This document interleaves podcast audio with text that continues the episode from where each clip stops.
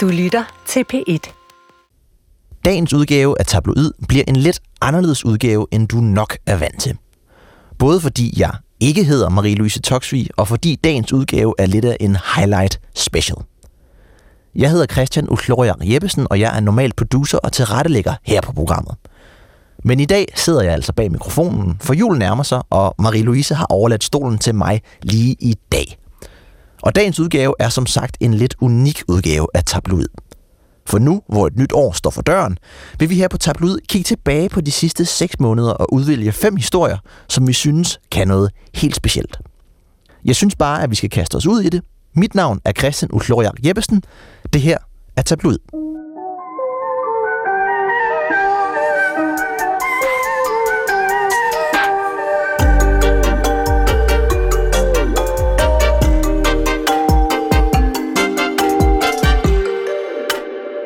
Statsministeriet kritiseres for at sende Barbara Bertelsen til sikkerhedstopmøde i København i weekenden. Ja, sådan lød overskriften på en artikel i Ekstrabladet tilbage i juni måned. En artikel, der, ja, skåret helt ind til benet, handler om en embedsmand, der skulle til et topmøde for embedsmænd. Marie-Louise ringede derfor til journalist på Ekstrabladet, James Christopher Miles, for at høre, hvorfor det var en historie og overvejelserne bag. Medvært var professor Mark Black Ørsten, leder af journalistuddannelsen på RUK. Jamen altså kort og godt, så, øh, så drejer den her historie sig jo om, at øh, en, hvad kan man sige, række politikere, de synes, at det er bemærkelsesværdigt, at Barbara Bertelsen, hun deltager i, i, øh, i, i topmødet, der handler om, om krigen i, i, øh, i Ukraine på, på dansk grund. Og, øh, og, og, og de var bekendt med, øh, alle sammen, som, som jeg talte med, at det var et møde for, for embedsmænd. Øh, og, og, og hvad hedder det? Det var sådan en, en, en undren, øh, vi havde haft på redaktionen hen over weekenden, hvor det her topmøde lige pludselig, jo som havde været længe hemmeligholdt, lige pludselig løb af stablen. Mm. Men altså, jeg, jeg har godt været øh, bekendt med, at det her det var et møde for embedsmænd og ikke for politikere. Øh, når, når det så er sagt, så, så er det selvfølgelig altid opsigtsvækkende, øh, når en kendt person som Barbara Bertelsen, hun øh, Passer sit arbejde. Bliver, øh, Ja, jamen, det kan du sige, men eller bliver fremstillet øh, er det, i det her tilfælde var det øh, Ukraines sikkerhedsrådgiver på sociale medier. Jamen, så synes jeg selvfølgelig, at, at vi øh, skylder læserne og, og bore lidt i, hvad der er foregået, og, øh, og også at få nogle reaktioner på det. Det var ikke noget, som så, så mange andre medier egentlig beskæftigede sig med, altså sådan selve efterdønningerne af det, og årsagen til, at Barbara Bertelsen var det. Altså, det var egentlig det, der var sådan øh, baggrunden for, at vi kastede os ind i sagen. Ja, Berlingske havde også historien så om, at mødet fandt sted, men uden nogen særlig fokus på, på Barbara Bertelsen. Altså, den, den kritik, som du siger, er ligesom anledning til historien, og som, og som refereres også i underrubrikken, den kommer fra, kan jeg i artiklen fra Dansk Folkeparti, fra Danmarksdemokraterne og fra Nye Borgerlige.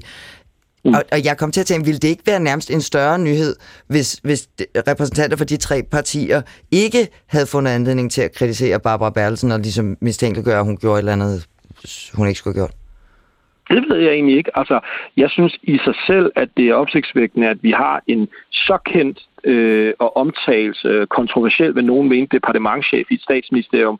Altså det er jo et nybrud øh, i, i hvert fald den tid, jeg har dækket dansk politik gennem de sidste 10 år, at vi har en departementchef, der, der kaster så mange reaktioner af sig, når man taler med politikere, og som politikere har lyst til at tale om. Normalt er det at tale om, det, om embedsmænd jo øh, øh, ikke lige kommet få, og det er ikke noget, man sådan kaster sig ud i som politiker. Men lige præcis med Barbara Bertelsen er vi ligesom i et andet territorium, fordi at der har været den her øh, minksag, og det er jo også det, det, som, som nogle af de her politikere, du nævner fra højrefløjen, og det medgiver jeg, at de er alle sammen. Øh, jeg har forsøgt bredt selvfølgelig at få fat i, jeg har også taget fat i, øh, i statsministeriet for at få en kommentar, men de reagerer jo på det, øh, også ud fra den, hvad skal man sige, ud fra det bagkatalog, Barbara Bertelsen har, som de, de synes måske øh, er det, de fremfører, at hun var lidt for trigger-happy under Mink-sagen, og det er det, der også giver sig til udtryk i den kritik, de kommer med nu. Så jeg synes egentlig, det, at, de, at der er det hele taget nogen, der vil sige noget om Barbara Bertelsen, i sig selv er opsigtsvækkende nok til, i hvert fald vi på Ekstrabladet synes, det var en historie. Det her det er jo en del af en, af en større dækning, der er om, om, om lige præcis det topmøde. Og det her, det er, hvad kan man sige, en øh, nyhedsvinkel eller en netvinkel, som vi har lavet på det. Vi har at gøre med en så opsigtsvækkende embedsmand som Barbara Bertelsen, det er kernestof for Ekstrabladet, og vi har at gøre med nogle politikere, der reagerer på det. Det skal det jeg lige forstå. Det, ligesom, uh, James, altså kernestof, det vil sige, at altså groft sagt, hvis Barbara Bertelsen slår en brud offentligt, så, så er det en historie for Ekstrabladet. Jeg synes, der er forskel på, om Barbara Bertelsen hun øh, går og prutter offentligt, og om hun er med øh, og stiller sig i øh, Men du forstår godt, hvad jeg spurgte om, ikke? Jeg forstår ja. godt, hvad du mener, og, og hun stiller sig mellem en, hvad, hvad hedder det, en, en, en, en, en sikkerhedsrådgiver for Saudi-Arabien og Ukraine midt i en højspændt politisk krise, mens Wagner-gruppen marcherer mod Moskva på den lørdag. Øh, det, det synes jeg er, hvad kan man sige, vi har at gøre med en så kendt skikkelse i dansk politik og regeringsførelse nu. Det er noget, som, som vi som ekstrabred selvfølgelig skal kaste os ind i. Jeg havde da ønsket, at, at alle dem, jeg havde kastet nettet ud til, øh, havde vendt tilbage, så, så, så, så kritikken og hvad kan man sige, måske også var blevet mere, øh, altså at, at der havde været nogle andre nuancer med. Nu var det det, der blev, der blev plads til i den her artikel, og, og, og det står jeg fuldt på mål for. Jeg synes, Barbara Bertelsen er en enormt spændende skikkelse, og jeg synes, de ting, hun foretager sig, er enormt spændende at beskæftige sig med, uanset at det her, eller uagtet, at det her er et embedsmandsmøde for embedsmænd, hvor der er en embedsmand til stede. Men Barbara Bertelsen er øh, et sted, i hvert fald journalistisk set med ekstrabladets øjne, et sted, hvor vi, hvor vi har et skærpet fokus, fordi hun har kastet mange historier af sig før, fordi hun er, øh, altså hun, hun har gjort opsigtsvækkende ting i sin tid som, som, som, øh, som statsministeriets departementchef. Så derfor så, så kigger vi ekstra efter, når, når, hun, når hun optræder. Hvad så kan, kan man sige, sige det, at det sådan set er en vigtig historie, en vigtig begivenhed, og hvis I skal sælge den til Ekstrabladets læser, så, så glider den altså bedre ned, hvis man kan knalde en Barbara Bertelsen-vinkel på den, fordi så, og så ved vi, hvem det handler om, så, så, så går vi ind i historien. Er det på den måde? Ja, nu, nu, nu er det dig, der spidsvikler. Ja, selvfølgelig. Jeg er også uddannet på Ekstrabladet, jo. ja, det ved jeg, du er. Men altså, du har da ret i, du har da fuldstændig ret i, at den historie, jeg, jeg har da ikke fisket efter nødvendigvis. Jeg var faktisk da jeg mødte en mandag morgen, havde jeg rimelig blank tavle. Jeg havde været på ferie i sidste uge, og så sådan for at være inde i maskinrummet, øh, kan jeg sige, så ringede jeg rundt til de her politikere, og det første, der skete, det var, at de alle sammen reagerede ret skarpt. Og så kan man sige, er det banalt? Øh, det er det måske. Men vi skriver nu engang, hvad, hvad, hvad, hvad politikerne siger på Ekstrabladet, og det har vi også gjort i det her tilfælde. Og det igen, synes jeg faktisk sådan rent Øh, altså overordnet set, hvis man skal hæve sig lidt op i helikopteren, synes jeg, det er opsigtsvægtende, når vi har at gøre med øh, politikere, der kommer med, med, med, med skarpe udmeldinger på en, øh, en, en, en departementchef. Det er ikke sådan en hverdagskost, øh, og, det, og det, det, det, det, det, det synes jeg sagtens, man kan gøre i det her tilfælde. Den her historie er, hvad jeg vil kategorisere som en ja, tabloid klassik. Vi læser en historie, undrer os over, hvordan den er blevet til, og ringer til journalisten bag. Det var altså James Christopher Miles, journalist på Ekstrabladet, fra udsendelsen den 30. juni. I slutningen af september gik Københavns politi ud og udtalte, at de ville kommunikere mere og bedre efter tavsheden i forbindelse med en stærkt omtalt video af anholdelsen af chefredaktør Adam Dyrvig Tat på Christianshavn, som i ugerne op til vores udsendelse havde fyldt meget i medierne. Men hvorfor kan de ikke bare svare på journalisternes spørgsmål? Og er der forskel på kommunikation og på at besvare journalisternes spørgsmål? Marie-Louise Toksvig inviterede Sara Slytter, presseansvarlig i Københavns Politi, en tur i studiet for at komme lidt ind i maskinrummet på en kommunikationsafdeling, og for at høre om overvejelserne om Københavns Politis ønske om en mere åben kommunikation. Medvært er Olav Havl, journalist på politikken. Hvorfor var det, I slet ikke ville sige noget i Københavns Politi, da politikken ringer og siger, nu skal I se, vi har den her video? Men så er vi jo lidt tilbage til den der med, øh, og, og det var faktisk også det, I sluttede med herover, hvor øh, Jacob Wusing siger, jamen vi bragte ikke svaret, fordi de ikke svarede på vores spørgsmål.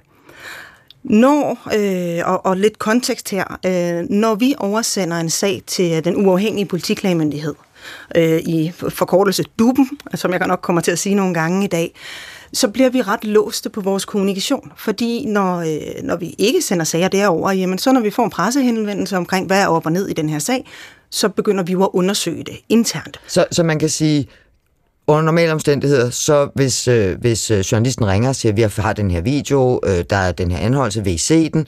Så kan du sige, okay, jeg får lige fat i nogle af de, dem fra den afdeling og høre, hvad der er sket et eller andet. Og så kan du godt tale med dem om det. Men her har jeg forstået på dig, der havde I fået videoen før politikken ringede, og I havde derfor sendt sagen afsted til den uafhængige politikklagemyndighed. Hvis man skal være fuldstændig faktuel, så var der truffet beslutning om, at den skulle oversendes til duben, men teknisk var den ikke okay. oversendt. Men det er det, jeg, du siger... Jeg arbejder jo i en situation, hvor at vi er ekstremt påpasselige med, hvad vi siger, fordi vi er nødt til at sige ting på ud fra et fuldstændig faktuelt grundlag. Men det er det, der betyder, skulle jeg bare lige have opsummeret, ja. det er derfor, at, at du siger, at fordi den uafhængige politiklagmyndighed allerede er i gang, så må du ikke begynde at undersøge sagen internt i Københavns politi.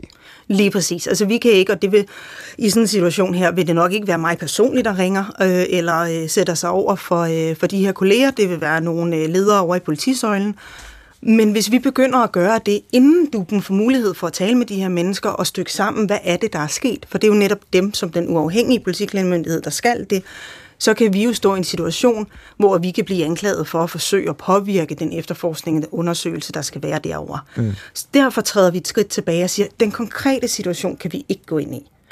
Og så er det så, at øh, det var min kollega Jens Jespersen, og det var rigtig nok i P1 Morgen, går ind og siger, jamen den kritik, der kommer af, at vi lukker fuldstændig i, den er sådan set øh, berettiget. Vi kunne sagtens have været og skal også være mere offensive i de her sager, fordi vi skal gå ind og forklare, hvorfor er det, vi ikke kan sige noget. Hvorfor er det, det ser ud som om udefra, at vi går i flyverskjul. Det er sådan set ikke, fordi vi har lyst til det. Det er, fordi der er nogle omstændigheder, som gør, at jeg ikke kan gå ud og sige, fra politiets synspunkt, at der sket det her, det her, det her, fordi jeg ved det simpelthen ikke det ligger et andet sted. Men, men hvis vi nu lige lader, lader anholdelsen og videoen mm. ligge, og så sige alle mulige andre sager, hvor, det jo være, at Olav han sad med en eller anden øh, case, nogen der har fortalt ham en historie om sådan, sådan, sådan, og jamen, så bliver jeg anholdt og sigtet for at køre uden lys på cyklen og et eller andet andet. Og så ringer han til dig for at altså, tale om lige det. her, man, man bliver ikke anholdt for at køre uden lys på cyklen. Man bliver anholdt, hvis man ikke vil oplyse sit navn for til en betjent. Det ser vi som et helt tænkt eksempel. Ja. Man er sigtet for ikke at ville øh, øh sige, hvem man er til betjenten, efter man har kørt uden lys på cyklen. Og så ringer Olav ind til dig, jeg vil gerne høre, hvad med den her sag, og hvordan kan det være? Hvis du så ved, at denne her type, og der er altså ikke nogen parallel til, til den anholdt chefredaktør i den anden sag her, men denne her case, som Olav vil skrive om, Ja, ja, det kan godt være, at vedkommende øh, ikke kørte med lys på cyklen, men vedkommende havde også øh, to kilo hash i baglommen, så det var måske derfor, det gik galt. Må du så rette Olav? Nej. Det falder ind under vores tavshedspligt. Øhm, og og der, det er jo hvad kan man sige, et, et tænkt eksempel, men hvis, øh, hvis en person oplyser, at øh, jeg, er blevet, øh, jeg har fået en bøde for det her, eller jeg er blevet anholdt for at køre spritkørsel, eller alt, det kan være alle mulige forskellige ting, og de så ikke fortæller, at de også er blevet sigtet for det her, jamen så vil det stadigvæk falde ind under min tavshedspligt. Så du må ikke rette, hvis journalisten ringer med en forkert oplysning? Nej. Jeg kan nogle gange opfordre journalisten, hvis jeg kan se, at det er, øh, det, det er meget anderledes, det der, øh, det der er for eksempel i sager, der er, øh, der er overstået. Og man får en fuldmagt fra den person, det handler om, altså Olavs case, øh, opfordrer dem til at søge agtindsigt i sagen. Hmm. Fordi, fordi så vil de kunne se noget mere. Så vil de kunne se det, men jeg må ikke oplyse det. Hvis jeg ringer til Københavns Politi og gerne, som journalist og gerne vil stille spørgsmål, så, så behøver I ikke kommunikere. I kan bare svare. Hvad er forskellen på at svare og så kommunikere? Det er, jo et, det er jo også et meget nørdet spørgsmål, fordi nogle gange er de jo nøjagtigt det samme, og andre gange så øh, handler det om, at vi kan ikke svare på det her spørgsmål. Derfor er vi nødt til at forklare, hvorfor vi ikke kan svare og sætte det ind i en kontekst. Så jeg tror måske, der kan du godt skælne. Men altså, kommunikation er jo også at svare på spørgsmål. Det er også at stille sig op på tv og sige, nu skal du høre. Og der skulle vi have været mere offensive i den første video. Nu øh, var vi det. Der kom en. Ja, der kom en video mere. Der kom en video mere, og der havde vi ligesom allerede... Fra en anden anholdelse, skal jeg lige En anden anholdelse. Øh, havde vi kigget på hende, kigget hinanden i øjnene og, og sagt, det går ikke, at vi ikke os selv tiltvinger os øh, vej ind i spalterne på det her. Og det gør vi ikke, hvis vi sender et skriftligt svar som vi gjorde i første omgang, for vi sendte jo faktisk noget uddybende i den første weekend, det kom jo ikke med. Og det har jeg fuld forståelse for, men så er det, vi skal stille med en, øh, en politier i uniform, der kan stille sig op og forklare det her. Men må jeg, må jeg spørge, men sidder du så ikke lige nu og siger, at det faktisk er fuldstændig rigtigt? Jeg stiller, spilder tid på at stille spørgsmål og få, øh, og få skriftlige svar, som ingen gider læse, mens de svar, øh, og, som, og som er meget ofte umulige at trykke simpelthen, øh, og i en gammeldags avis er der bare ikke plads til dem, fordi de er for lange, øh, mens øh, at øh, når du lige siger, I går mundtligt ud, du føler faktisk, at i anden omgang fik I håndteret det her bedre, hvorfor ikke lære noget af det og lade det blive altså en helt anden, og er det ikke bare en dårlig undskyldning, det der med, at pressen er blevet større, og at vi har øh, tre øh, kommunikationsfolk for hver øh, politiofficer. Øh, måske ikke for politiofficer, ja, men, men, men, det, det, det, det, vil jeg lige sige. men, det var en stramning, Ole. Det var en stramning. Men, altså, hvordan vil du lave det om? Jamen, du kan jo også vente om at sige, du har været i... i ja, jeg har jo også kendt dig i mange Ja, ja, år, og, ja, ja. og, og har jo i, endnu længere tid vidst, hvem du var, og hvad du lavede af journalistik, og den måde, du laver journalistik på. Mhm. Men det er bare ikke alle, der laver journalistik på den måde. Det er rigtig, rigtig ofte, at vi får henvendelser, også hvor folk selv siger, kan du ikke bare sende mig et citat, fordi jeg skal bruge det, og det skal offentliggøres om 10 minutter, og så videre. Øhm, hvis jeg skulle lave mundtlige interviews på alle henvendelser, vi får, jamen så skulle jeg på en normal dag line en 15-20 interviews op. Og ofte skal jeg også sikre mig, at det faktisk er den rigtige person, der går ind og skal, skal tage det her interview. Vi skal finde ud af, jamen, hvad er egentlig sket i, i den her sag. Vi får spørgsmål til en efterforskning. Hvor ligger efterforskningen? Hvordan er hvorledes? Jeg kan ikke, hvad kan man sige, bare i anførselstegn være en omstillingscentral, fordi jeg skal i bund og grund først finde ud af, hvem er det egentlig, der har den viden, der skal bruges her. Så det er ikke, fordi jeg jo øh, som sådan er, er modstander, øh, eller ikke modstander, men altså er uenig med dig, fordi jeg, øh, jeg ville da også være ekstremt frustreret, hvis jeg kun fik skriftlige svar. Øh, jeg ville også være ekstremt frustreret, hvis jeg kun sendte skriftlige svar, fordi det bliver bedre. Men jeg synes, at den der med, at øh, tidsfaktoren og det pres, der ligger på en afdeling som min, øh, og vi er ikke engang en afdeling, vi er en sektion, det er noget polititeknisk, vi er faktisk ret små, øh, det er enormt stort, og alle journalister, der ringer ind, forventer, at det er deres henvendelse, der skal prioriteres øverst, og tage sig af først. Selvfølgelig, det er jo vores historie, der er den vigtigste. Altså, og der, der har jeg for nogle år siden, der, nu skal jeg ikke sige hvilket medie, men der, der ringede en, en forholdsvis ny journalist og, og skabte sig en lille smule over, at, at jeg ikke tog hans øh, henvendelse som den allermest alvorlige, og det var meget heldig for mig, at øh, der var tre meget velestimerede øh, journalister øh, fra, øh, fra samme medie, der havde henvendelser liggende samme dag, og så sagde jeg, jamen altså det er fint, jeg kan godt behandle din først, men går du så hen og siger til den her, den her, den her person, at de ikke får svar i dag. Og så var det lige pludselig fint med i morgen. Det der med, at nu vil I kommunikere mere, øh, fordi I synes, I sagde for lidt. Skal jeg bare lige høre her til sidst, så slutter. Betyder det så, at I tager lidt løsere på det der med, med tavshedspligten, eller om det nu er den rigtige, eller hvad, siden I nu skal være, være mere åbenmundet? Nej, det gør det ikke, og vi vil jo også være låst i andre situationer, hvor en sag bliver oversendt til en uafhængig politiklagemyndighed. Eller hvis der er andre ting, der gør, I ikke må tale? Det kan være det operative, det kan være det efterforskningsmæssige, det er tavshedspligt. Altså nogle gange beskriver jeg lidt mit, mit arbejde som en linedans, og så nogle gange er der lidt mere blæsevær i den linedans, men det handler jo om, at vi som myndighed skal sikre os, at vi gør tingene korrekt. Og også, at vi ikke kommer til at ødelægge noget, enten i en operativ indsats eller i en efterforskning, eller vi lige pludselig får juristerne på nakken, fordi vi har brudt tavshedspligten. Eller I kommer til at sige noget om nogle mennesker, hvis oplysninger sådan set var personfølsomme og ikke skulle ud i en bred offentlighed. Lige præcis. Udsendelsen er fra den 29. september, og det var altså presseansvarlig ved Københavns politi, Sara Slytter.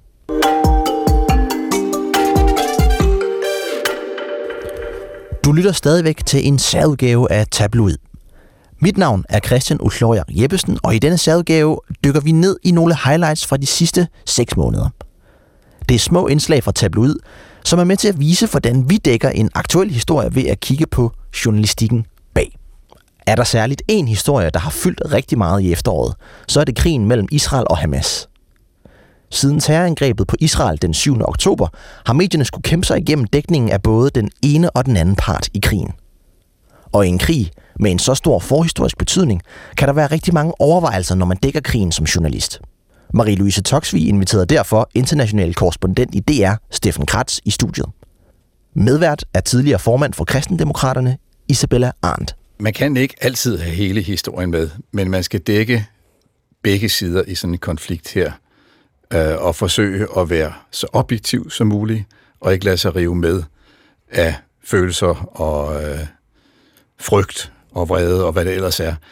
Øh, og det er utrolig vanskeligt, fordi det vi taler om her er jo et terrorangreb begået af en militant organisation på civile, og så er det efterfølgende militære angreb ind i civile områder. Og det, det der går igen her, er civile. Mm. Så offrene er civile. Det er børn, det er kvinder, gamle og mænd selvfølgelig også. Øh, det er typisk mændene, der begår øh, de her krigshandlinger. Men det er civile, der er offrene, og, og det er det på begge sider. Og derfor er det utrolig vigtigt, synes jeg, at forsøge at dække den her krig på begge sider. Og selvfølgelig skal man have historien med, øh, men man kan ikke have den med i hvert lille nyhedstelegram. Og derfor har vi jo for eksempel i DR så mange forskellige platforme, og nogle af dem er netop beregnet til at tage virkelig øh, de lange briller på, om så må sige, og kigge på, hvor, hvor kommer den her konflikt fra? Jo, og så man, mange medier arbejder jo også med, med sådan nogle explainers, hedder det på nudansk, og tidslinjer og den slags. Isabella, du har lige set en fra politikken, der var offentliggjort på Instagram, ja. som sådan riser. Og hvor langt tilbage gik den? Den starter i 47. Altså ja. 1947, og så kommer der med billeder og neds, væsentlige sådan nedslagspunkter henover, hvad var der? 7-8 billeder eller sådan noget, ikke? Fordi Altså, jeg betragter mig øh, som forholdsvis velorienteret, også i kraft af mit arbejde selvfølgelig, men da vi talte sammen, Steffen Gratz, om at du skulle komme her, så, øh, så går vi i gang med at tale, og så siger du et eller andet, om jeg var jo i Gaza i 2014, og det var jo i virkeligheden, det sagde jeg også til dig, et eksempel på, at så taler du videre og forudsætter, at jeg lige er med på, hvad var det nu, der skete i 2014 i Gaza, og det, jeg tilstår gerne, det, det var jeg faktisk ikke lige skarp på. Og, og det er helt okay, men det gjorde ret stort indtryk på mig, fordi der var også en krig.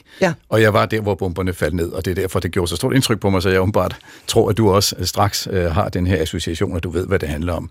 Men det er grund til at nævne det var, at det, i den krig, der var det faktisk muligt at komme ind på den anden side som journalist. Mm. Og uanset hvor forfærdeligt det var at være vidne til alt, hvad der skete, så var det meget, meget vigtigt, fordi det vi jo skal som journalister er at kaste lys ind i mørket. Det er det ikke den her gang. Og derfor er vi allerede handicappet og afskåret på forhånd, fordi vi må så ty til nogle kilder, som allerede er filtreret på en eller anden måde, når de kommer ud fra Gaza. Det kan være nogle Hamas-folk, vi ved ikke, hvem det er, der sender ting ud. Det kan også være nogle private, men det er ikke nødvendigvis professionelle, objektive kilder.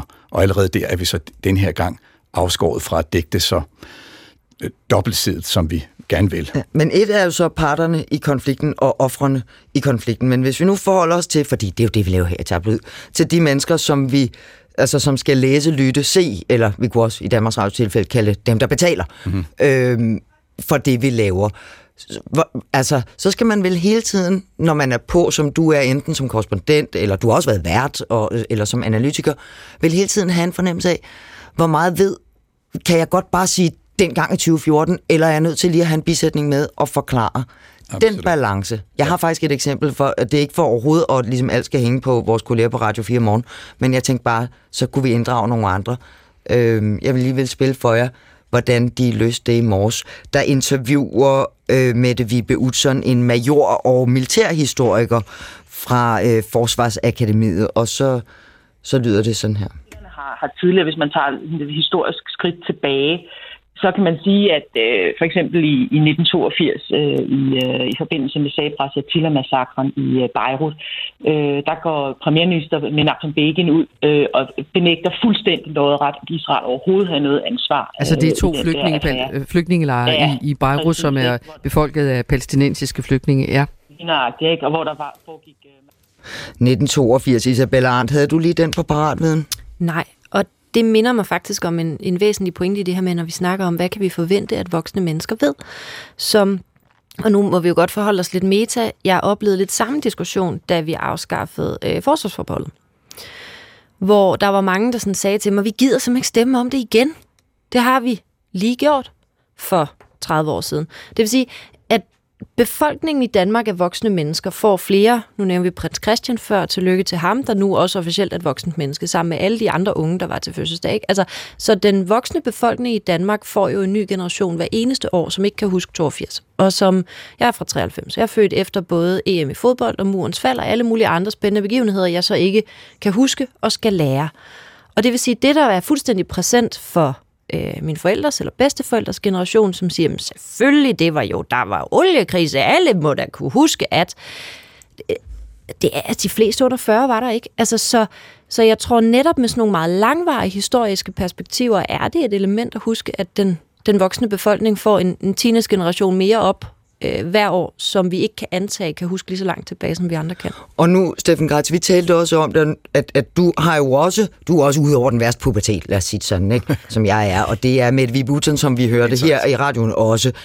Øh, men der er vel også kolleger, som vi har, som er yngre, som, som øh, måske først er kommet ind i faget inden for de seneste fem år, som ikke nødvendigvis har overhovedet skulle beskæftige sig med den her konflikt, fordi, som du sagde til mig, den har ligesom været af dagsordenen, eller vi har ikke rigtig set på den.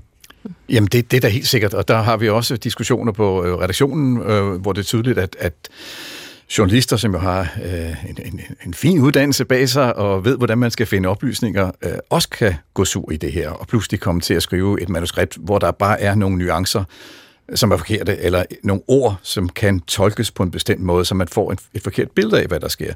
Og det, der må vi jo så prøve at hjælpe hinanden, øh, og selvfølgelig især øh, også aldrene, øh, som kan huske noget tilbage i, i tiden, lige hjælpe lidt på vej med at sige, hvert enkelt ord i sådan en konflikt som denne her, kan være et våben, og kan blive brugt i informationskrigen på den ene eller den anden side. Så det er utrolig vigtigt, at vi er meget, meget opmærksom på, øh, på, hvordan vi formulerer os, og hvordan vi betegner den ene side og den anden side, og det her, altså, det der skete ved hospitalet, var det et angreb? Hvis vi siger, det var et angreb, så har vi allerede sagt, at det var Israel, der gjorde det. Hvis vi siger, at det var en eksplosion, så er det mere neutralt måske. Og, altså, hvert enkelt lille ord har en betydning. Og det er det, vi skal prøve at minde hinanden om hele tiden. Ved du hvad, man skulle næsten tro, at du sad og kiggede ned, ned i mine noter, fordi jeg har et klip mere, som I lige får fra kollegerne der øh, fra Radio 4 morgen, torsdag morgen. Øh, her er det øh, vært Kasper Harbo, der ligesom skal tale, jeg tror, det er tredje time i gang. Vi har her i Radio 4 morgen, men vi har selvfølgelig også et øje mod den konflikt, som fylder hele verden lige nu, og som udspiller sig i Mellemøsten. Jeg ved ikke, om det er konflikt, det er sådan et underdrevet ord. Det er vel efterhånden krig med det, eller hvad? Det, det er et godt spørgsmål. Det er jo en del af det, vi diskuterer, det er, er det her en krig mellem to parter, eller er det en konflikt? Og uanset hvilke ord man vælger, så kommer man i, øh, i får man ørene i, i glemme et eller andet sted. Ja. Jeg vil give kollegaen ret, det jeg synes, det er et godt spørgsmål. Og, og hvordan finder I ud af det, jer der sidder og laver nyheder? Hvor, hvor, altså, hvem bestemmer, hvad man kalder hvad?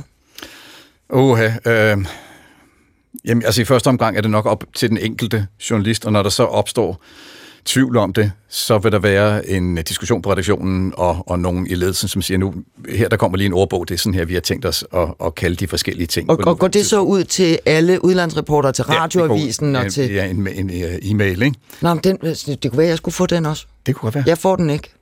Øh, det, altså i min det, mailbox. Det, det vil være godt. Ja, fordi der, jo, der kan være masser af programmer, som laver aktualitetsstof, kulturstof, som, som på en eller anden måde kommer til at berøre sådan en verdensbegivenhed som det her. Så, så, så skal vel hele DR tale på samme måde, eller hvad? Ja, det, altså, det, det, det ved jeg ikke, men det er bare en god idé at, at lige være øh, op på det her med, at hvert enkelt ord har en, en dybere betydning end bare det, man lige mm. bare tænker, når man, når man hører det her. Fordi der er den her krig, og der er en informationskrig, som samtidig sker. Og den, altså i det øjeblik, det første skud bliver affyret i en krig, så starter informationskrigen mm. også. Og den er fra begge sider. Jeg ved ikke, om du undrer dig over, hvordan der kan komme meget, meget velproducerede dronebilleder ud, lige så snart Israel har ramt et boligkvarter i øh, Gaza. Det kan der jo kun gøre, fordi at et produktionsselskab som Hamas accepterer, er til stede, filmer de her billeder, og de distribuerer dem ud. Mm. Øh, og på samme måde selvfølgelig den anden side fra, der bliver holdt pressebriefinger øh, fra Israel, hvor man fremlægger såkaldte beviser på, at Israel i hvert fald ikke har overtrådt krigens regler osv. Så der er en informationskrig konstant, øh, som vi journalister skal forsøge at filtrere, og så videregive det, som er så tæt på sandheden, som vi overhovedet kan komme. Og det tænker jeg vi har været vant til også et par år nu med, med Rusland-Ukraine, øh, som vi kalder krigen.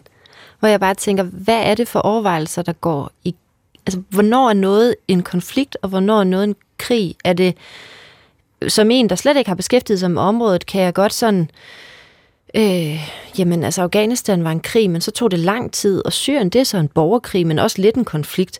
Og øh, Rusland-Ukraine, det var en annektion til at starte med, og så blev det en krig med det samme, men har aldrig været en konflikt. Og Israel-Palæstina, er det mit indtryk, har været en konflikt øh, hele tiden. Altså så, øh, ja, hvordan hvordan finder man ud af alle os, der ikke arbejder med det? Hvad verden skal vi kalde det for at ramme det, du sådan siger, de neutrale ord, hvis man som lægemand har lyst til på en eller anden måde at forholde sig til det, men jo meget nødig vil, vil begynde at tage, vælge, hvem der har ret i den her informationskrig? Jamen, jeg tror, det, det er noget, som vi som journalister hele tiden må må se på og nuancere og beslutte, hvordan vi gør. Hvornår er det en krig, det her? Altså når, når Israel har 300.000 soldater stående og bruger alt deres militær isenkram på at udrydde modparten øh, soldater, eller militant, eller hvad man skal kalde det, og modparten øh, skyder tilbage med raketter, så, så er det rimeligt at kalde det en krig. Mm. Men en konflikt om øh, landområder, hvem der har retten til at bo hvor og sådan noget, der var i 56 år, som den israelske besættelse af de palæstinensiske områder har gjort. Nu kom der lidt substans ind her også. Øh, det er så okay stemt. Det, det er jo en konflikt. Ja. Så, så selvfølgelig der kigger vi på, øh, eller jeg gør i hvert fald, og vi gør også på hvornår eskalerer den her konflikt til at blive en krig. Siger altså Steffen Kratz, international korrespondent i DR Nyheder fra Tabloids udsendelse den 20. oktober. Og vi er ikke helt færdige med dækningen af krigen mellem Israel og Hamas. For en anden diskussion, der har fyldt meget i de danske medier, når det kommer til krigen mellem Israel og Hamas, er diskussionen om habilitet. Hvem må udtale sig, og hvornår bliver man erklæret inhabil? Den diskussion ramte Jyllandspostens lederplads tilbage i slutningen af oktober, da chefredaktør Mark Niel Gertsen særligt ville sætte et prædikat på forsker Sune Havbølle fra Roskilde Universitet, der blev brugt flittigt i medierne. Chefredaktøren besøger tabloid. Chefredaktøren besøgte tabloid for at tale om sin skarpe kommentar om dækningen af krigen i Mellemøsten. Medvært er Gry Inger Reiter, debatredaktør på Dagbladet Information. Det, som handler om Sune Havbølle i den øh, kommentar, øh, det er et spørgsmål om, hvorvidt man skal deklarere, når en forsker øh, ved siden af sin forskning også øh, agerer politisk aktivist. Og det synes jeg, Sune Havbølle har gjort helt konkret ved at underskrive en, øh, en støtteerklæring øh, sammen med nogle andre forskere, hvor man, øh, synes jeg, meget vidtgående siger, at man skal øh, underlægge Israel en boykot, men omtaler Israel som et apartheidstyre. Øh. Det, det er de jo ikke enige om. Altså, det, Nej, gør, det, det, det ikke, gør men det er FN en, også. Ja, men det er stadigvæk en politisk stillingtagen i en konflikt, som man så også konkret forsker i. Øh, og det er derfor, jeg synes, at det vil være rigtig fint af hensyn til læserne, at man deklarerer det. Så vi Så- har besluttet på Jyllandsposten, at øh, når vi bruger ham, hvilket vi ofte gør og gerne vil gøre fremadrettet, øh, så simpelthen at skrive, at han er Israel-kritisk, eller at han har øh, konkret underskrevet den her øh, støtteerklæring. Jeg tror ikke, han selv vil skrive under på, at han var Israel-kritisk, men, men man kunne jo sige, man kunne så nøjes med mm. at, at spørge ham om de ting, som han faktisk forsker i. Det er ikke så meget Israel, men det er de palæstinensiske områder, det er Hamas og Fatah, og det er Libanon, Hezbollah, han ved også del om Syrien, har han fortalt mig, men ikke specifikt Israel. Øh, Men det er nej, jer, der han- vælger prædikatet Israel-kritisk. Ja, det og, så, det. og så sagde du lige før antisemitisk, jeg skal bare lige være sikker Nej, på, det- det har er der en samme... Nej, nej, du, du sagde bare ordet, og det er sådan et... Mm. det grimmeste, vi kan kalde hinanden Ja. næsten, ikke? Er der en sammenhæng mellem at være Israel-kritisk og antisemitisk? Øhm, det kan der jo være, men det synes jeg ikke nødvendigvis. Jeg vil, Nej. jeg vil jo ikke bruge det som prædikat øh, over for Sune Havbøl. Det, er ikke- på den måde. Jeg siger bare, at kommentaren, jeg skrev, som er en meget lang tekst, den handler grundlæggende om antisemitisme, fordi jeg synes øh, desværre øh, i den her debat, der har været efter det voldsomt blodige terrorangreb, øh, som fandt sted i Israel 7. oktober, har der været øh, en tendens til, at alle har meget travlt med at sige, jo, men øh, det var øh, Israel også selv skyld i, øh, kvæg Netanyahus øh, politik. Og der synes jeg, man er inde og legitimere et, øh, et, øh, et, et bestialsk øh, angreb øh, på en måde, som på en eller anden måde øh, hurtigt kammer over i antisemitisme. Mm. Jeg fandt så- for eksempel et tror jeg citat. bare, teksten der tror jeg bare redegør for, at, øhm, at der var desværre i 30'erne en stor forståelse for Tysklands ageren over for sine jøder. Øh, det var der i Jyllandsposten, og den, den tekst handler især om et selvopgør med, med den fortolkning, vi Ja. havde i 30'erne på Og, og Marken, den del vil jeg godt vende mm. tilbage til. Jeg giver dig bare lige... Ja, altså, der er jo skriver, jo skrevet Det er jo det. et kommentarer alt muligt alle steder. Ikke? Så jeg faldt over det her citat, mm øh, som lyder, trods bestyrtelsen over Hamas' terror, er den dybe palæstinensiske vrede mod Israel absolut nødvendig at forstå, i det mindste af os, der sidder på tryg afstand. At, at det, det, du taler om, er det et udsagn, den karakter, du mener? Øh, altså, er det et udsagn af Sune Havbøl, eller? Nej, nej, det her det er Martin Krasnik ja, i Weekendavisen. Ja, nej, men det er ikke noget med det. Jeg siger, det er ikke sådan, at jeg siger, at alt, der har sagt, alle, der har sagt noget i den her konflikt, at der er et problem med dem, eller at... Nej, nej, men det er mere det her ja. om, om, om, om forståelsen for den palæstinensiske sag og situation og historie mm. er relevant. Du sagde, Det synes at jeg, der er sindssygt men, relevant. ikke? Jamen, det synes jeg, der er sindssygt relevant. Jeg kunne godt finde på at skrive en kommentar i næste søndag øh, om, hvor forfærdeligt det er, at øh, Pal- Palæstinas øh, civile øh, lever under så usle kår, som de har gjort, og at, mm. er sat i den situation, som Palæstina er, og det kan man have alle mulige øh, politiske meninger om, man kan også have alle mulige historiske forståelser af det, og, og konkrete syn på manglen på, øh, på, øh, på nødhjælp lige nu, øh, og alt muligt. Det, det, der var vigtigt for mig øh, i, i, i forbindelse med de der andre eksempler, det er jo at sige, når der sker et voldsomt terrorangreb, så synes jeg, det er ekstremt vigtigt, at vi i Danmark øh, kan være enige om, at ja, det er fundet sted, og man behøver ikke altid at sige, men det var også deres egen skyld, for der synes jeg faktisk, at man bevæger sig ud i noget, som er øh, voldsomt problematisk svarende til, Jeg tror hvis man der er- 9-11. Nej, jeg skulle lige til Jeg at sige, tror ikke, er Sune der har sagt, Haugbølle øh, har men sagt- det er også deres egen skyld. Altså, jeg Der er jo synes mange næsten kilder, alle har desværre. haft den her klamamse med, det kan ikke undskyldes, hvad der er sket, og Hamas har begået det her, de her grusomme drab. Og så har de sagt, det er ikke sket i et vakuum. Der er den her forhistorie, hvor at, øh, at øh, den palæstinensiske civilbefolkning er blevet ofre for øh, bosættervold og øh, soldater, der er gået amok osv. osv. Altså, så har man jo ikke sagt, at det, at det er deres egen skyld. Man har sagt, det foregår ikke i et vakuum. Man kan ikke se på det isoleret set. Verden startede ikke den 7. oktober. Nej, og det er jo et spørgsmål, hvordan man så har lyst til at betone det. Øhm, fordi det er jo klart, hvis man hele tiden siger, ja, ja, der var et terrorangreb, men det kan jo ikke forklare sådan her, ja, så synes jeg, at man går, øh, øh, bevæger sig ud et sted, hvor det kan blive på en eller anden måde legitimerende. Øh, og det er jo en anden ting, der falder mig for brystet i forhold til Sune Havbølle, som vi konkret taler om, det er, at tre dage efter terrorangrebet øh, 7. oktober, øh, der interviewer Berlingskes podcast Pilestred ham, og jeg synes, man skal gå ind og lytte den episode.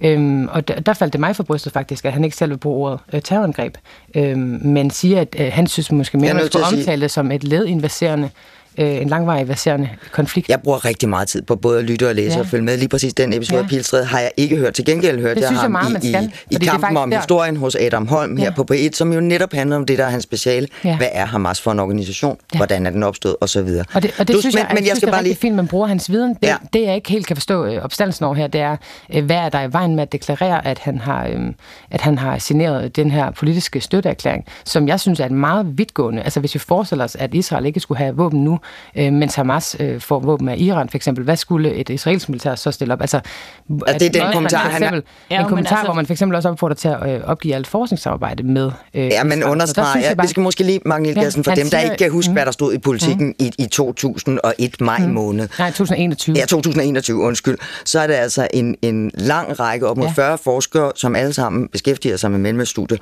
som skriver et åbent brev, mm. hvor man opfordrer, opfordrer til en militær boykot og til en handling i solidaritet med det palæstinensiske mm. folk, og man mener, at man selvfølgelig stadigvæk skal kunne samarbejde med forskere osv. Hvis Også du i læser Israel. ned, er der altså en øh, ret vidtgående Ja, ja, øh, men, udvidelse men af bare for at det men jeg, jeg skal bare vide, Men plus, at det er jo ikke noget, de har underskrevet og sat i avisen nu. Altså, det synes jeg også bare lige er lidt vigtigt. At det er jo ikke noget, han er kommet ud og har sagt, at øh, nu skal vi lave en militær embargo oven på, på terrorangrebet, eller oven på det, der skete den 7. oktober. Altså sådan, og, Ja. og så den anden Nej, del af det, som er, ja. har været mm. kontroversielt i forhold til det, du har skrevet, mm. synes jeg, det er jo, at du skriver det her med, at RUK skal reagere. Mm. Øhm, og, og altså, med at tage en alvorlig jeg, snak med Ja, altså, jeg har, jeg har lidt svært ved at se, altså, hvad, altså, hvad er det ved din rolle som mm. chefredaktør, der gør, at du skal sådan øh, opfordre en, mm. en øh, selvejende offentlig institution til at gå ud og sanktionere en medarbejder, der bruger sin ytringsfrihed? Altså, jeg har ikke skrevet, at de skal sanktionere ham. Jeg synes, det ville være rigtig Om de har, fint, hvis du har skrevet, at de skal reagere. Altså, hvad mener du egentlig med det? Ja, men det er jo godt, du spørger. Altså, jeg synes, det ville være rigtig fint, hvis RUK også brugte det her som lejlighed til at diskutere, hvor meget skal politik fylde for forskere. Og jeg er med på, at det er deres fulde ytringsfrihed at gøre, hvad de vil. Øh, og alle må, de må jo stille op for partier, og de må alt muligt. Men jeg synes da, og nu var det en, en kommentar, det er en holdningstilkendegivelse i min egenskab af at være en deltager i den offentlige debat, at det ville være fint, hvis universiteterne også tænker, tænker over, at deres faglighed, øhm, som jeg, jeg, jeg, Men- jeg men- synes står stærkest på et netop et fagligt grundlag, jamen den risikerer at blive overskygget af, af, af, af bias og politik, Men, men hvis, Marken hvis er det, er, det, er, det mandens, aktivister. er det mandens forskning, du går i rette med? Nej, det er det jo ikke. Det er jo præcis. Det er de ting, han har sagt, som Ja. ikke står i alle de mange udgivelser, bøger, han har skrevet osv. Ja, præcis. Men Øhm, det kan bare undre, det kom jeg til at tænke på, da jeg læste din klumme, Ja. ja. hvor du også mener, at mm. fodboldspilleren Nadia Nadim mm. bør suspenderes, altså tages mm. af landsholdet af DBU, fordi hun har delt nogle ting på, jeg mener, det er Instagram. Hun spreder decideret misinformation ved at skrive, at Israel stod bag et angreb på et hospital i Gaza. Ja. Det ved vi øh, er forkert. Hun skriver, at der er 500 mennesker, der, der mistede livet, primært børn og kvinder.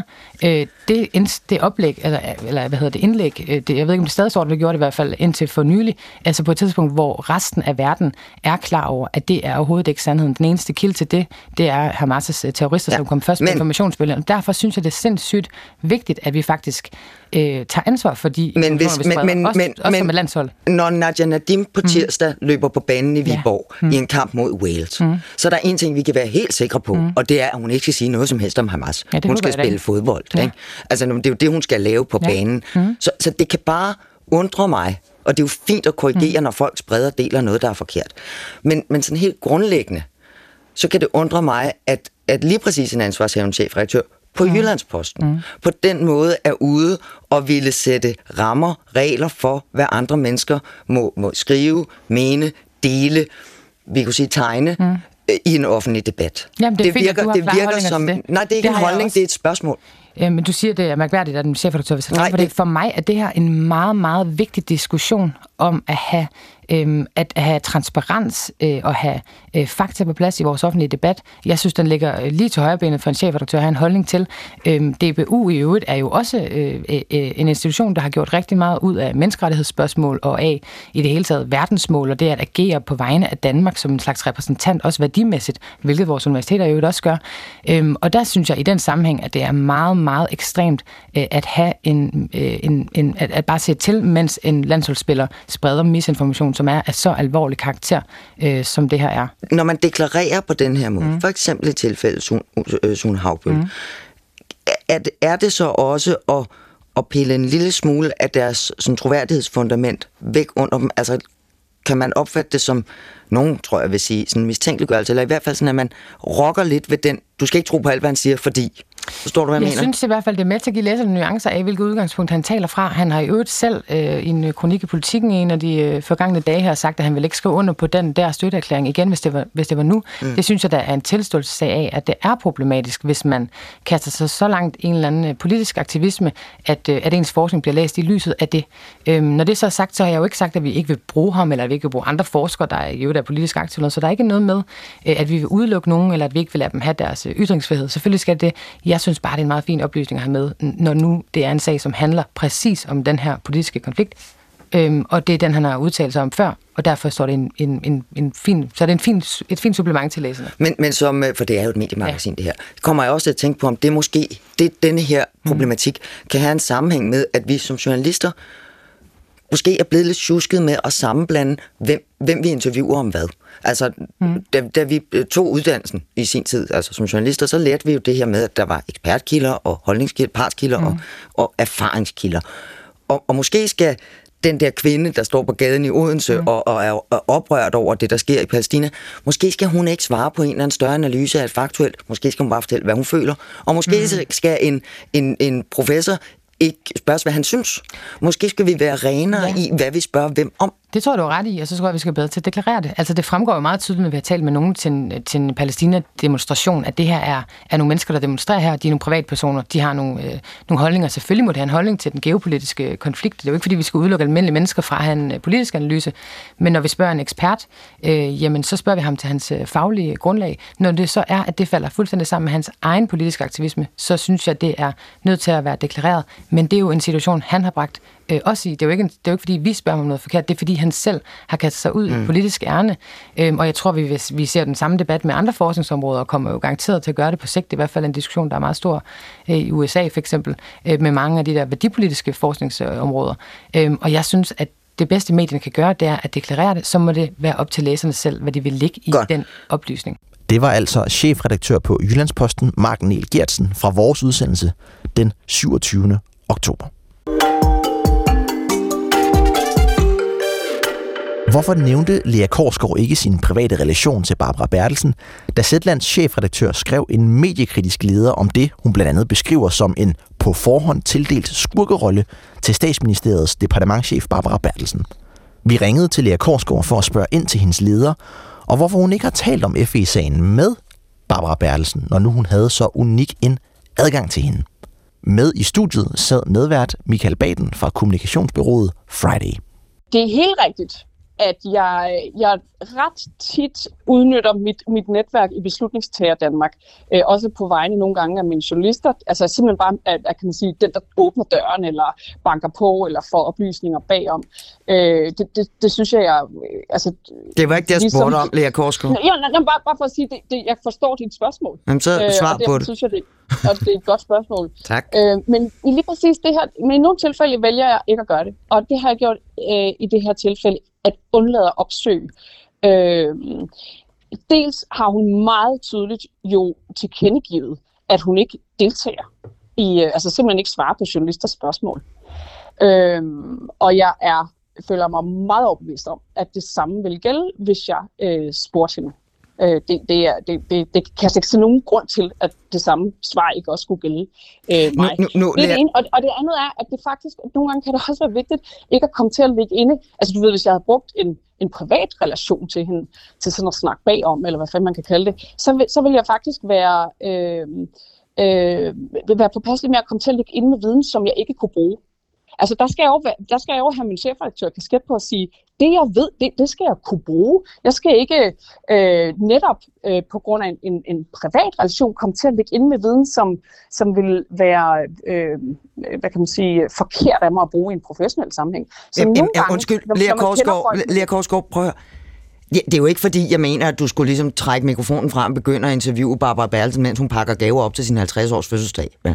Men, men du er jo journalist, du må da, så en menneske her, som har været i centrum for massiv kritik i både den ene, den anden og den tredje sammenhæng i flere år.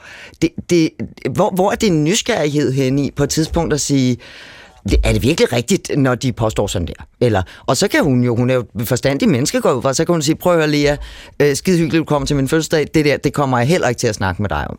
Men, men hvad, altså, det er jo ikke ulovligt at Men- men- spørge. Nej, slet ikke. Men det er jo en af grundene til, at jeg mener, at jeg ikke har et habilitetsproblem, fordi jeg ikke har bragt mig derhen, hvor vi, hvor vi har en fortrolighed, hvor vi kan tale med hinanden på den måde om, øh, om store øh, betændte sager. Hvis, når, når man bliver en del af en magtinderkreds, som chefredaktør, som Michael Baden talte om lige før, og man ovenikøbet har de relationer, som, som du også har, øh, også i en, en magtcirkel, så bliver der pludselig, hvis man skal efterdele den regel om, at jeg må ikke spørge nogen om noget, som jeg ikke kan bruge journalist, at så, så overtager høfligheden og selskabeligheden og, og kvæler journalisten i dig, fordi der er alt muligt, du ikke kan tillade dig at spørge om. Nej, slet ikke. Altså, vi har jo på Zetland spurgt Barbara Bertelsen øh, om de her ting og ragt ud til hende. Så det er jo ikke, fordi jeg afholder øh, journalister på mit, på mit medie for at, at skrive øh, om hende, og i øvrigt heller ikke skrive øh, kritisk om hende. Øhm, det, Nå, det jeg, jeg, jeg taler om dig som, som journalist. Altså det er faktisk at stille spørgsmål, også når det nogle gange er alt ubehageligt, til dem, man godt kan lide. Øh, jamen, jamen det, det gør jeg i rigt mål. Men igen, her har jeg simpelthen vurderet, at det, det får jeg alligevel ikke noget ud af, så jeg har slet ikke lyst til at komme ind i det rum, øh, hvor, øh, hvor, øh, hvor, hvor der netop er, bliver kasketforvirring. Michael Baden, du står og nikker. Jamen, jeg, Hvad nikker som, som jeg læser det, jeg, jeg, jeg ved ikke, om øh, den analyse øh, er rigtig, men altså, som jeg læser det, så øh, jeg kan sådan set godt forstå dit princip, Lea, om, at du ikke vil, hvad skal man sige, fordi du har den her journalistiske baggrund, så fordi du så er til fødselsdagsselskab, så trækker du journalisten frem. Men det selv samme princip, som jeg kan forstå, synes jeg er den markør, der gør, at så skal du også principielt afholde dig fra at, at kritisere andre medier for en dækning af en sag, hvor hun har en central figur. Og det er på en eller anden måde nok de to principper, der støder sammen. Har du sagt A ved ikke at tage journalistmikrofonen frem til fødselsdagen, hvad jeg synes er det rigtige at gøre, så kan man sige, så er det måske også øh, principielt der, hvor man så skal sige B, og enten så skal man bare deklarere eller undlade at skrive så Okay, tæt og tight. Det ved jeg ikke, om du er enig i. Okay, det, det er jeg helt uenig i det der. Vi har jo stillet Barbara Bertelsen på Zetland alle disse spørgsmål. Altså, øh, selvfølgelig har vi det. Vi har, vi har, og vi har jo skrevet super kritisk om hende også. Det er jo helt vildt vigtigt for mig, at selvom jeg kender folk privat, eller mødes med, øh, ses med, med folk i, i sådan magt- og beslutningstager Danmark, og, øh, og, og har adgang til de rum, så skal, så skal vi kunne gå præcis til, til, til de mennesker, som vi går til alle andre. Ja, men det, Så det, det er jeg enig med dig men, ikke- så men det synes jeg bare ikke at det, det er måske ikke det, du gør i din klumme. Der handler det måske mere om at gå, at gå og kritisk til, til resten af medieverdenen for den måde, de ligesom har behandlet sagen på. Det er vel det, er vel ikke det, der gør, at sagen eksploderer for dig, hvis man kan sige det sådan. Og jeg tilføjer lige, øh, undskyld Lea Korsgaard, at, at klummen er jo netop ikke den samme slags journalistiske produkt, som, som det dine journalister sidder og laver. Det er jo netop et udtrykke en mening, en holdning. Og det kan jo blive svært, når ens chef sidder og udtrykker en mening og en holdning, også offentligt, så at, at sige, men det ændrer, altså der er ligesom lagt en linje på Zetland, jo, når du skriver Nej, på den der nej. måde, det kan jo Nej. præge, hvordan journalisterne så agerer. Jamen, der, der taler vores produkt for sig selv.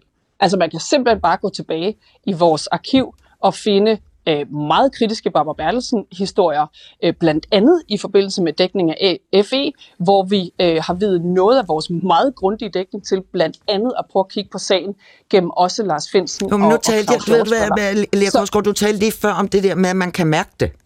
Altså om følelserne i det. Ja, præcis. Og, og, og Øh, følelsen her kan måske blive, når du først skriver den her øh, meget kritiske klumme, øh, blandt, som blandt andet handler om, at Barbara Bersen er blevet urimelig mistænkeliggjort. Derefter viser det sig, at øh, I har den her private relation, øh, at i hvert fald at komme til hinandens, øh, til runde fødselsdag i hinandens øh, familier. Ikke? Og derefter kan det jo blive ved med at rulle. Du er formand for Journalisthøjskolen, udpeget af en tidligere socialdemokratisk uddannelsesminister. Din mand er lige blevet udpeget til formand for Regeringens Trivselskommission. Hvor, hvor tæt kommer man på magten? Hvor tæt kommer du på en magt, før dine journalister sidder og tænker, oh, det kan godt være, at vi ikke lige skal gå den der vej, hvis jeg gerne vil stadigvæk have forlænget min kontrakt her på Sætland? Øh, jeg tror ikke, det er mindre end en måned siden, at vi lavede en meget, meget kritisk regeringshistorie øh, om, hvordan udrulningen af havvind øh, vindmølleparker i Danmark så ud, ja. og hvordan det blandt andet er blevet orkestreret fra statsministeriets side. Det, det er virkelig vigtigt for mig at få understreget. Altså, øh, mine journalister går lige kritisk til alle, og det vidner simpelthen vores dækning om. Og gør så, du også så, det, Lea Korsgaard? Jeg ved, jeg har lovet at slippe dig nu, for jeg ved, du skal videre, men går du også lige kritisk til alle, når du ikke, når du afholder dig fra at bruge den mulighed, du i modsætning til rigtig mange andre journalister har, til faktisk at ringe til Barbara Bertelsen og stille hende et spørgsmål? Jamen, jeg har ikke den mulighed. Jeg, jeg går simpelthen ud fra, at hun er indlysende grunden, fordi hun er en faglig person. Øh, du har ikke hendes øh, telefonnummer, var det det, du sagde? Øh, det, det er jeg faktisk ikke engang. Jeg har ikke engang tjekket. Jeg har aldrig, jeg har aldrig snakket telefon med hende. Okay. Øh, Michael Baden har lige et enkelt spørgsmål, inden, øh, inden du ja. skal sige farvel her, Korsgaard. Ja, hvis vi kigger fremad, hvad, hvad får det her af konsekvenser, hvis man kan sige det sådan, for øh, og principperne på Zetland, øh, og så et klassisk øh, todelt spørgsmål. Og tror du, det her det ligesom smitter videre af ud i medieverdenen, at der bliver mere varedeklarering her fra, øh, fra chefredaktører og andre klummeskrivere? Øh, det, det første er, at vi, er, vi, øh, vi har allerede et godt gang i diskussionen. Vi, vi er ved at, at prøve at øh, genbesøge, det var vi i forvejen, vores øh, etiske retningslinjer, og der er den her snak jo totalt oplagt at, at, at lære af. Herunder øh, altid øh, ringe til nogen, hvis du, er, hvis du er i tvivl, også selvom du er chefredaktør, og simpelthen bare få nogen til at være djævelens advokat øh, på, på dine ting. Det andet er, altså, jeg, jeg synes jo øh, også principielt, det er en vigtig diskussion det her, ikke kun fordi jeg selv har klokket i det, men også fordi man kan for eksempel kigge over på, på Berlinske, hvor, øh, hvor den tidligere nyhedschef Simon Andersen har det vist sig, simpelthen har gjort... Ved du hvad, Lea Korsgaard, nu, nu er du lige i gang med at gøre det, der hedder at tale væk fra sig selv. Og, nej, og jeg har spurgt Simon Andersen, om han vil udtale sig om det. Det har han sagt ja. nej til. Så det synes jeg simpelthen lige, du skal holde dig for god til. Jeg forstår, at inde på Zetland, der skal man altid også spørge de andre, hvis man er bare en lille smule i tvivl. Men man skal ikke nødvendigvis spørge dem, som man ellers vil have adgang til, hvis man tænker, de vil nok ikke svare. Men... Det forstår jeg simpelthen ikke. Øh, igen, det, altså, øh, selvfølgelig er det relevant i den her sammenhæng at pege på, at øh, Simon Andersen, der har gjort en tjeneste for en kilde. Det er en anden øh, historie, Lea Korsgaard, og det er simpelthen ja, ikke, du er inviteret relateret. til, og nej, du er simpelthen er inviteret til at tale om din egen rolle og din egen agerende, og ikke om, hvad Simon Andersen gør. Den tager jeg med Simon Andersen okay. ved lejlighed. Ikke? Det er i hvert fald spændende. Men så, sp- sp- så stil for spørgsmål igen, Marie Du siger bare, at på Zetland, der understreger man nu, man skal altid stille spørgsmål, hvis der er noget, man er i tvivl om, og så tilføjer jeg lidt drilsk, bare ikke hvis spørgsmålet kunne rettes til en departementchef i statsministeriet, som man forventer nok ikke vil svare. 100 procent. Vi har stillet masser af spørgsmål til departementchefen i statsministeriet. Sagde altså chefredaktør på Zetland, Lea Korsgaard. Det er fra tabloidudsendelsen den 17. november. Og med det er vi også nået til vejs ende i den her særudgave af Tabloid, hvor vi har kigget tilbage på de sidste 6 måneder. Har man lyst til at høre nogle af de gamle udsendelser af Tabloid, så kan man altid finde os i DR Lyd. Men også mere end velkommen til at skrive ind til os på tabloid Både Marie-Louise Toxvi og jeg selv er tilbage med en ny og dukfrisk omgang af tabloid i det nye år. Og bare rolig, det bliver heldigvis med Marie-Louise Toxvi bag mikrofonen igen. Mit navn er Christian Uflorian Jeppesen. Tak for nu.